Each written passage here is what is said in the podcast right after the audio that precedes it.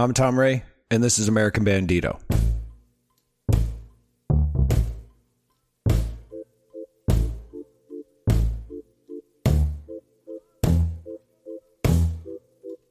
There's something I wondered about as I was talking with everyone I met. How do they find people to work with or stuff to display? Do they make it all themselves? Do they find people and say, I want to present your stuff? I learned about how they open their places, but how can others get involved and possibly show their work there? So the question I ask this week is How do you find the creators in the work you display?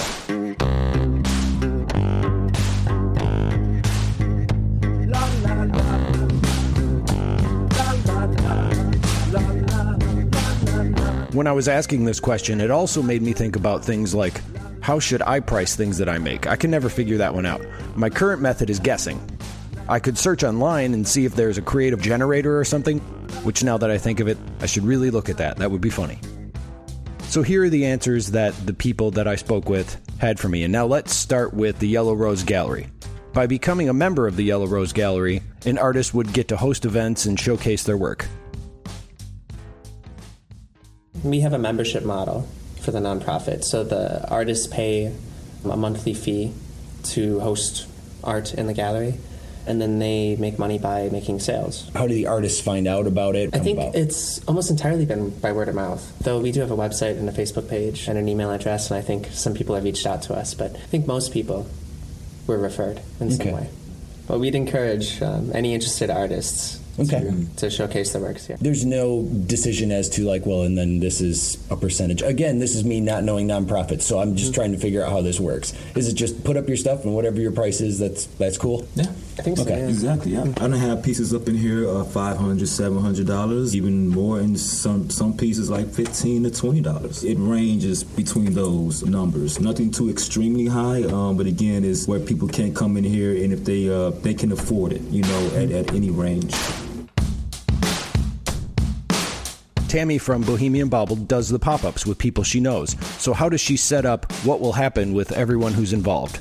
I would say it really depends on the situation. What I have done with groups, if the establishment does not charge anything, but we want to get flyers printed, we'll mm-hmm. all share equally in the expense of the paper flyers. Mm-hmm. So it's not coming out of one person's pocket.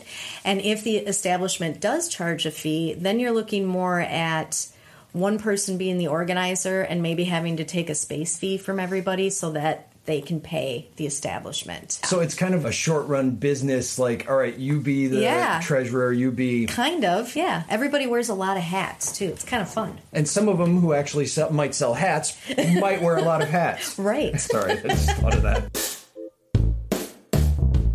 How do you determine your own labor? It's probably one of the harder things that that people who make handmade things have to figure out, and it's really trial and error. It is very tricky because it depends on how successful do you want to be. Do you want to be able to keep doing what you're doing? Yeah. But you also have to price your things at a fee that people can afford it and will keep coming back. And jewelry is an odd thing because jewelry is known to be very expensive depending. It's also meant to be very accessible depending. It's kind of like the same thing with the music industry. iTunes determined songs are worth 99 cents. But albums, whatever the hell you want to charge. Yeah, everybody does what they want because they can. That is true. You can charge what you want. It's your work. It's your decision in the end. If I remember correctly, Wu Tang Clan, I think, released an album once for like a million dollars or something, but it was because it was like one printed copy of it. Well, that, and they're also Wu Tang Clan, so I'm not sure if this really makes my point, but still. Mia from Stone Fence was the next person I talked to. She sells artwork on commission, or sometimes she'll buy the items outright. But the amount of space she has is also a factor when she's thinking about taking on new artists. Some of it I will buy outright, like the jewelry. It depends on the on whether they're willing to do that also, but I take a percentage. They get the majority of it because I don't have to subside on commission only. I have items with full markup, so I have other ways to pay the rent other than that. Um, I probably take a little smaller percentage than other places do, which I feel good about because I feel like the artist should have a chance to really sell their art and recoup most of it. Do you decide how many to take at a time? I mean, how do you factor in like, oh, this space? But it depends on how much wall space I have. I have a bad habit of not letting go of artists. Then I, I keep a piece from each artist, and so all of a sudden I'll look around and go, I don't have any wall space left. If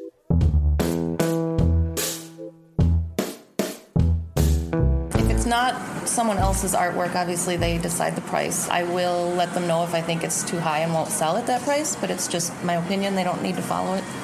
Other things, there's a standard markup. I don't use a high markup. I just kind of do what I need to recoup and make a little bit for myself because I I hate going into a store and looking at something overpriced, and, and that's right. That's not what I want to be here. I don't want people to come in and have sticker shock. If you recall, 1 1000 also has a membership process.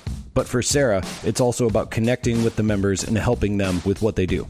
She also tries to match people together with relevant workshops that they host themselves. The membership is a really important part of our business model because to me it shows that people are willing to invest in this idea. And when they do that, then I'm also willing to invest in them. And I've learned that a lot of membership happens because of one on one connection. Like, I really want to know people. I think as we grow, I won't be essential to the business model, but right now it really means a lot to me to be able to have coffee with somebody and hear their story and understand their product and understand where they're coming from because then it helps me understand what types of experiences that I can help introduce them to to help them build their brand or I understand how to tell their story or talk about them. Also like people they want to be seen and they want to be heard and i think a lot of artists feel really isolated bringing people in that way i think is a really um, we try to make people feel welcome and nurtured. And so membership is where we all start. And then once we know people once i know people then we develop matches and opportunities. So like creative workshops are meant for people who do want to teach side income we usually split revenue 50-50 when we create an event together. And so we develop a price together that feels fair on both sides.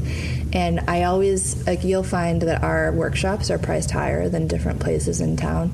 There aren't really as many places offering the same types of things that we're doing so it's a little different of a comparison. But the main reason is because I, I think it's important that if we want to value these types of creative people in our community, that we pay them living wages and that we pay them fairly for their expertise. So that for me is a huge part of our decision making and how we price things. And then we also do a lot of other pop up events. Like Good Day Market is one of our biggest events of the year. It's coming up in December.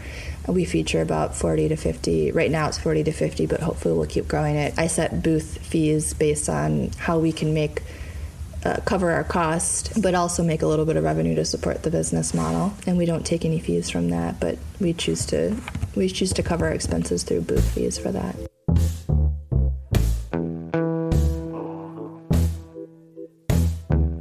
We're always striving to be the in betweener we're not a place where you're coming for like creative entertainment and we're not a tech school. So we're in between. We're for the homesteaders, the people who want to live a handcrafted lifestyle. They maybe eat really good food, they cook, they want to dabble and like they love the the process of making things. Mm-hmm. So we're not like high end price, but we're not drop by and we're not mm-hmm. the entertainment side, which all has a place. It's just mm-hmm. we're the people who want to like spend three or four hours doing something. Or they have skills because they went to college and learned something or they're self taught and they want to make meaningful income from that. So in terms of figuring out pricing, take into account people's expertise that they bring. It just depends on the revenue stream. The products that you offer online, how do you come up with the price yeah. of those? And this is a question that comes up that we wrestle with all the time within the group because everybody's products are different and it's the constant question. Mm-hmm. And, it, and especially like when you're on Etsy or online and you start to see people selling things for a lot less, undervaluing your work really is a detriment to the entire community when you mm-hmm. do that. Oftentimes when we talk about pricing, and when I think about pricing, if we're just talking about a product, it's obviously your cost of raw good, raw materials and goods, mm-hmm. and then taking into account some of your overhead. Overhead could be if you have to rent studio space, if you have to pay taxes, if you have utilities, like all the overhead that you might pay in an entire year should be considered some sort of expense when you're thinking about pricing. Cost of labor, whether that's your labor or somebody else's labor, And then you should also think about profit, which a lot of people think labor is your profit, and it's not. If labor is your profit, then you're an hourly worker for yourself. And is that why you are creating this? And then also just thinking about whether or not you're going to wholesale will decide what your retail price should be. So if you want somebody else to carry your goods for a cut of the cost, then you should be setting your price, like doubling your price so that you can accommodate wholesale orders. In general, like in consumer behavior, especially if you're in the art or handmade category, they're going to be suspicious of the lowest price stuff. Having things that are moderately or higher priced are actually better for you in a lot of ways because you're implying value exists mm-hmm. and you're doing good things for the entire community and genre by placing appropriate value so that people understand what it takes to make things. And it's like, do you want to sell a hundred things for ten dollars, or would you, you know, like right. you want to work less and maybe sell less, but you make more, the same amount of money by pricing higher? Like right. that's just smart. Uh, Martha, she's been woodworking for 30 years. She does custom dining tables. She just did an entire bedroom set for somebody. But you might purchase a bedroom set once in your lifetime. That's a very expensive. You're not going to decide to spend six thousand dollars or something like at a market, but you might be willing to spend fifty to hundred dollars on a cutting board, yeah, or like a really cool trivet or a really cool rolling pin. So those are really great items that she carries that builds an audience for her and and builds you know different types of income coming in from different sources, hmm. and then maybe she lands like the really great furniture gig from that later. but a range of prices I think is is nice for any sort of artist or maker. And I love the fact that you were just able to reference a cutting board and a rolling pin in an example. you don't hear that often. Anthology still does some consignment work, but Laura said that her and her sister started producing a majority of the items themselves. And running your place also seems like it's an advantage to being able to test out your own creations. The way I took it was you try out new stuff, see what resonates with people, and what you should focus on. You know, we still do have some consignment and it's it's pretty much a 50-50 split. There's always like a little bit of wiggle room, mostly in favor of the store, to mm-hmm. be honest. But I was coming from a retail background, mm-hmm. and in retail, it's the store is usually getting closer to 60% than 50%. So I was coming from that. We do, people submit work, they send us emails and, you know, do that. We, we knew some, I think we, we were like a little hooked up into the craft circuit.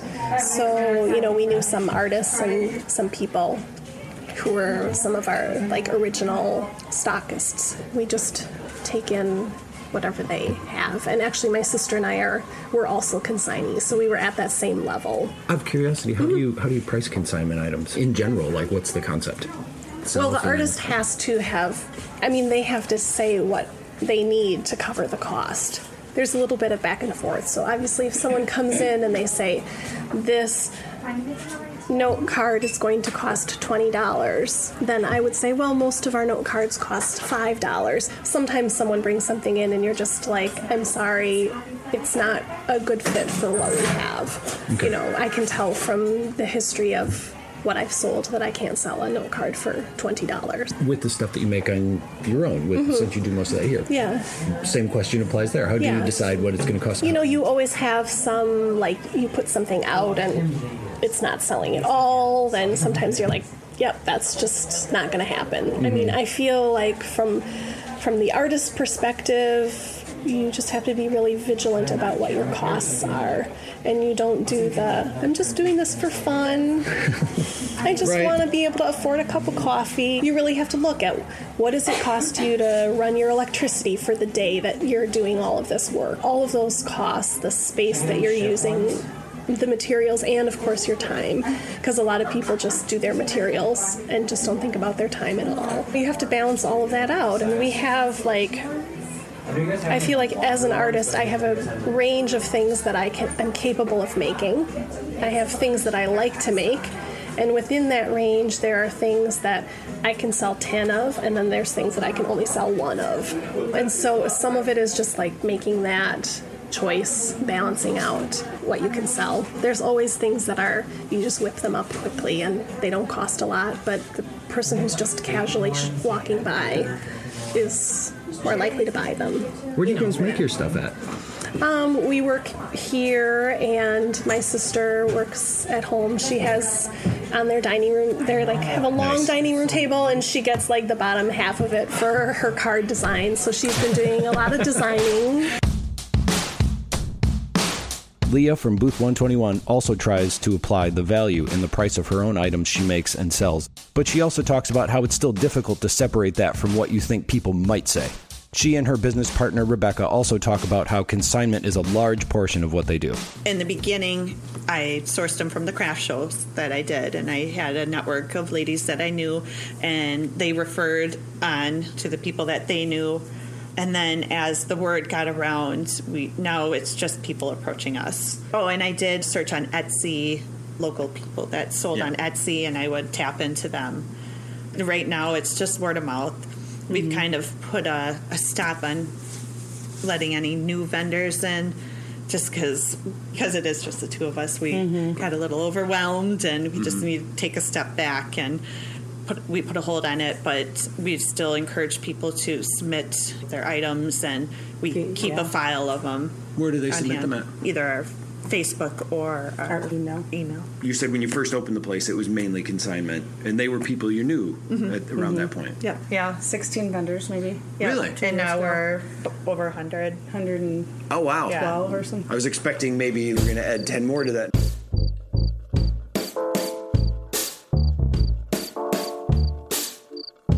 the hardest thing I have to do is to come up with a price because there's always that humble side of me is are they going to look at it and go, what the hell what the hell? I'm not going to pay that for this item. But then I do want to show the value in it. It's just a, a gut feeling and it's really the hardest thing. So Rebecca and I will I'll say what do you think? Mm. What do you think I should charge for this? And then she'll say well I think this. And I say oh okay good. That's Like what I was thinking. almost. And then she I'll, sometimes undervalues herself. Yeah. Especially on like the more intricate pieces that she's not sure if someone's going to like as much. Mm-hmm. And it could be because I know that how much time she's spent on it. And like that, no way. That's that's way too low. That's a good thing to have. I know exactly what you mean. It's it's hard to step away from it. Like you also want it to be successful, but at the same time, you're like, oh, that just seems arrogant if I do that. yes Coming to Madison from out of town, Tammy from Hatch Art House searched for artists when she moved here. When I first opened up, I sought out artists, and that was a lot of fun. You know, I didn't have another job for six months before I opened up Hatch because I had moved here, and then six months later, I opened up the shop. But so I spent that time searching and going to like art fair off the square, which is solely Wisconsin artists, and just doing a lot of searching, which was a blast. Uh, so now it's all submissions, and they the artists submit their work. Send me an email along with their bio and photos and prices and all the pertinent information that I would need to know.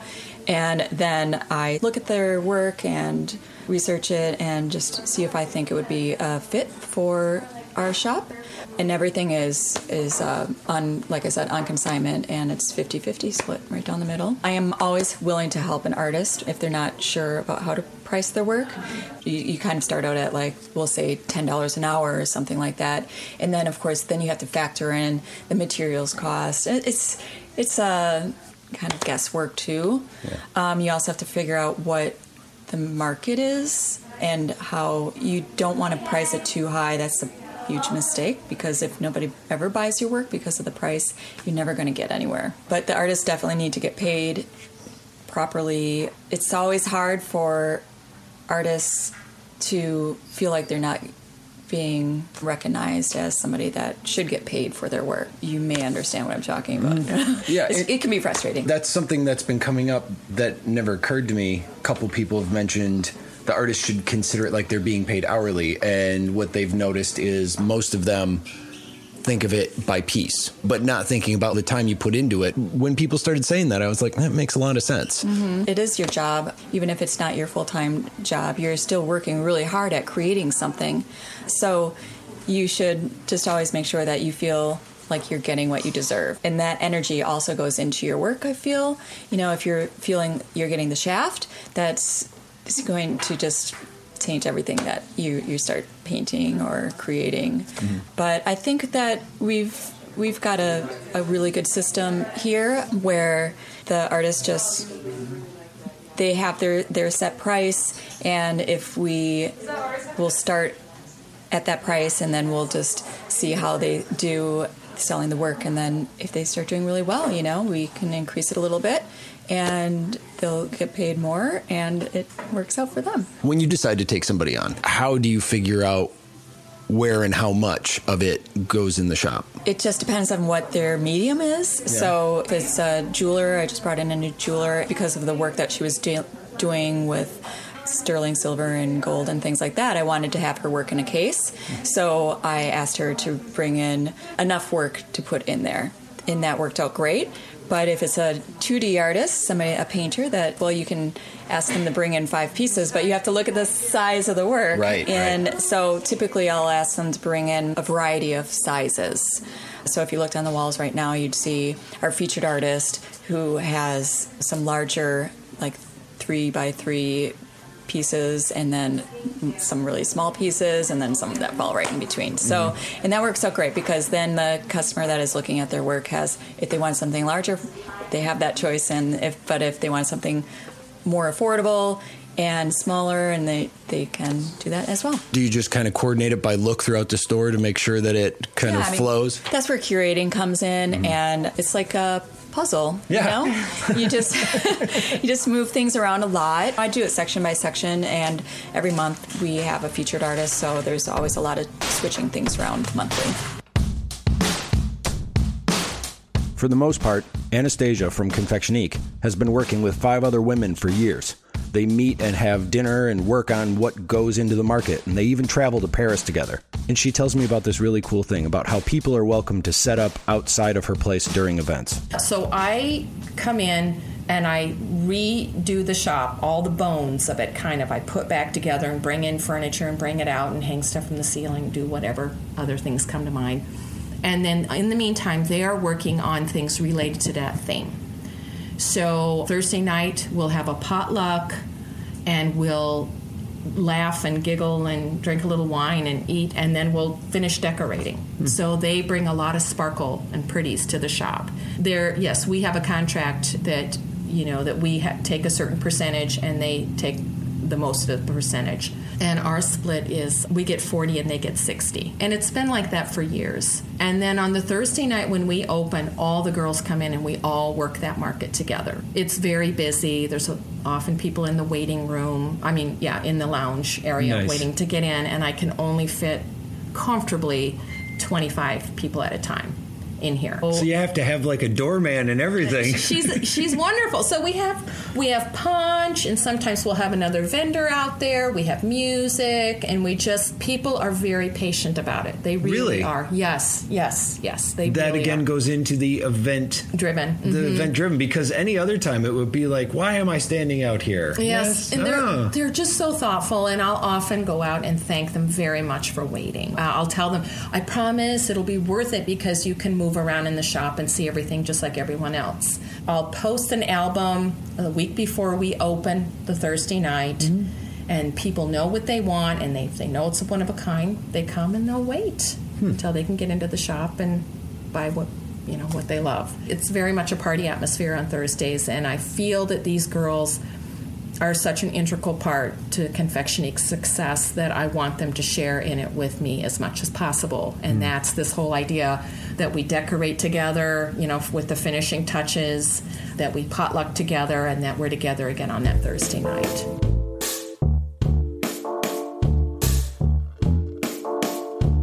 People do reach out to me oh, and they ask me, "Hey, you know, I just started learn I I just started designing cards." Mm-hmm. And do you think this would be something that your shop would be interested in? So then I might purchase outright things that that definitely go with the shop. And then occasionally vendors will be out in the lobby. They'll contact me and they'll say, "Can I be a vendor?" And so for the busiest markets, yeah, I'll let people set up a table Oh, set up like outside or Mhm. something. And I'll send them the information about what what we need in return. I don't charge them a thing to be out there. Really? No, because a lot of these folks are just starting out, and I know what that's like. And asking a person to pay me 50 or 100 bucks to be in the lobby just doesn't it's not going to make or break confectionique and it really will give them a chance to see what it's like to set up a table. They have to do their own payment system and package their goods. And and then i think the other thing i say is spend time with the customers in the waiting room because some of them are waiting to get in. And then can you just spread the word about what we do? And that's really all i ask in return. It's very democratic of you. It's great. you know, I mean, someone gave me an opportunity at the UW as a social worker, a fresh grad. Someone gave me an opportunity to have a booth in some market years ago. Someone gave me an opportunity to to have a lot of things. So I love that. John and his partner Stephanie from Mother Fool's Coffee House don't just have art on the walls. Mother Fool's also has live music and a mural on the side of the building that changes frequently. So, how do they find the people that do this and what are they looking for? Okay, so there's three different types of art that happen here, primarily. So art on the wall is all booked by Stephanie. So people contact her via our website, and she typically wants to look at something online. Some people don't have that, so they communicate with her, and she'll have them arrange to bring by prints or slides or something. And as far as negotiating, there's not much that goes on. We have a really straightforward deal. We pay 90% to the artist and keep a 10% commission. Music booking is really similar. People contact me through the website. I listen usually online to what they're doing. My first level filter is do I like it? Second level, how is it going to do here at Mother Fools? Um, sometimes I do book things that I'm not that into if I know that it's going to bring a great crowd in. Yeah.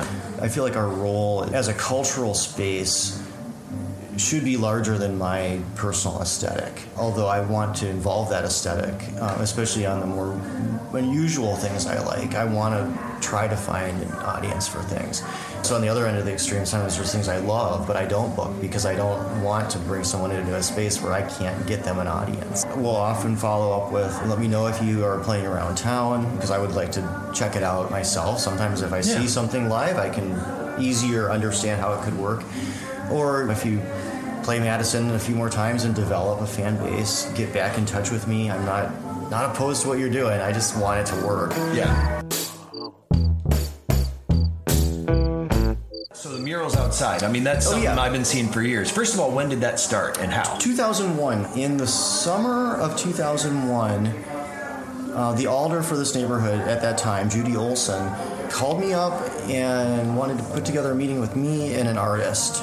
And I wasn't exactly sure what the concept was, but it turned out that both myself, Stephanie, the other owner, and this artist, Don Weddick, had all separately talked to Judy Olson, the alder, about wanting a permission wall. From our perspective, we said Mother Fools wouldn't do this we can get it through the city and all this. So she called this meeting because this artist had contacted her separate from us and wanted find a place to do this. So she thought this is a good match. It was. We had planned to do the first one in the second week of September, and this is in 2001. But then 9/11 happened. I was just gonna say. So this is um, this is interesting to me because part of our concept for this is that we would never jury it. We just wanted it to be the artist's expression. Because of 9/11, though, we called up the artist and asked him to switch his design because the original thing he had was really dark. It was like um, scary zombies with oil wells, and that's the only time we ever intervened artistically. Is we said it's just because of this. But he ended up doing. Um, Statue of Liberty that's kind of like a troll. It was iconic. I Yeah. felt like it was really important culturally in this neighborhood that that was there at that time. And we did that concept of this will give all the committee members a chance to see what we're talking about. I think it just created that groundswell of support that made it impossible for anyone to really object to it. How do people contact you for it nowadays? People walk in, or they call, or they email, and Really? we, and we just give them the coordinators' numbers. There's um, two artists now that coordinate. Don was the first coordinator, and then Oh. he's moved out of town, so there's two artists that do it. Involved in something, and they're just the, they're the ones. They're ones. that- just artists, and they love to paint that wall. They both painted it a bunch of times, and Wow. they just take responsibility for that. and do you guys have to strip it down every time, or is it literally years of paint on that wall? It, every now and then it comes off in sheets, and the first time it happened, it was about an inch and a half thick, and it was coming off in these big things. I used to always make a joke. Oh yeah, this is our program to get neighborhood kids to just put insulation on our building. but then all of a sudden, it was thick enough that it was actually probably insulating. Yeah. But you take those big sheets and it would come off, and a piece like this big as this table, you couldn't lift up. It's so heavy. And then you look at it from the side, and you just see all that layer of color. It's Yeah. really cool. Got a spreadsheet that we input the cost of all the ingredients. You know, the One that you made, or one that you? I made it. Yeah, You made it. Okay. Yeah. All right. You put in a gallon of milk. You put in Ah. your five pound bag of espresso beans. Yeah. And then it has a, a recipe formula for every drink we make that tells us what the actual cost is, and we figure out what percentage we have to put it at with our sales to get the, the staffing at the right level. See, now I liked John's idea of a recipe spreadsheet. It's kind of like what I was saying at the beginning of the show. Like if I wanted to make something, I could put in the materials in the spreadsheet I think I would need, and it would spit out the cost for me. I like that. At Pieces Unimagined, Kyle also keeps his eyes open for things that stand out to him. One person he found had stuff sitting out on the side of the road. Some I find, some find me. So right now we're at about 22 furniture creators, all local, all Wisconsin. I will find them maybe at a market. I will find them on the side of a road. That was one of them. Really? Just like, yeah, the guy had a whole bunch of junk laying around. I'm like, I must know about this person. It turned mm-hmm. out he was an artist. So I will stumble on. Word of mouth is big. Our vetting process now has become more refined in that I really can't really chat with you, but we can go ahead and you send pictures in an email. I will look at those at night when it's nice and quiet, and then I get back to you. Yeah. And we, then we talk about pricing. We had one rare one that is very successful. It's happened a couple times, but he just came in at just the right time and he had stuff and he wanted to sell it and he was a nice guy and I didn't think it was going to work. So if we're not sure on uh, artists, we'll start them with consignment. And then we give them like four to six weeks and then if they're successful, then we just buy outright. And we try to take the consignment off the table. That's not that's not who we are. And so yeah, that's a lot different than most places. is. Yeah. So we can, we pretty we're committed. And part of my job is to help artists get their stuff out there for real out there. And mm-hmm. so I got to be the guy who's the bearer of bad news, and I got to say, hey, if you want it out there. You got to start low mm-hmm. and get some cleats, is what I call it. Like, you got to get some traction, and then you can start messing with your pricing. But for f- at first, get the stuff out there. Let's see people start talking about it. Help let them brag about the good deal that they got on the item, because in two years you're going to get better prices. Mm-hmm. And so that's our philosophy, and that's just the way we work. One of our trademarks is when someone compliments the piece in your home that you're not like. Frick! I paid so much money for that. I want I want them to be able to brag about what they paid for it too. So you have to train some artists about that. Yeah. And so we walk them through that process. So going back to that guy who comes in off the street and he's just got his stuff right in his car, he puts it in and it's selling within an hour. And then his big pieces sold over the weekend. And so we immediately just started buying from him. You just never know whose stuff is going to actually make it.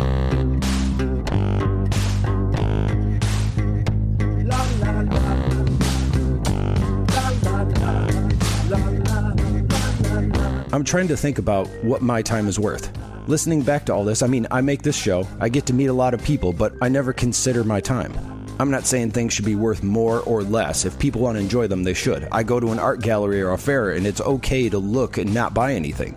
You want people to look at it and enjoy it. I mean, I wouldn't put it behind a curtain and tell people, it'll be this much if you want to see what I do. I mean, I guess it's just being smart about it and find people that do want to pay for something. But I also think that it's okay for people just to pass by and say, I like that.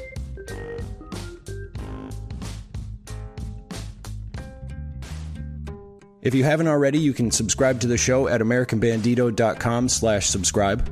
The music in the show is by Romcom, and you can hear more at americanbandito.com slash music.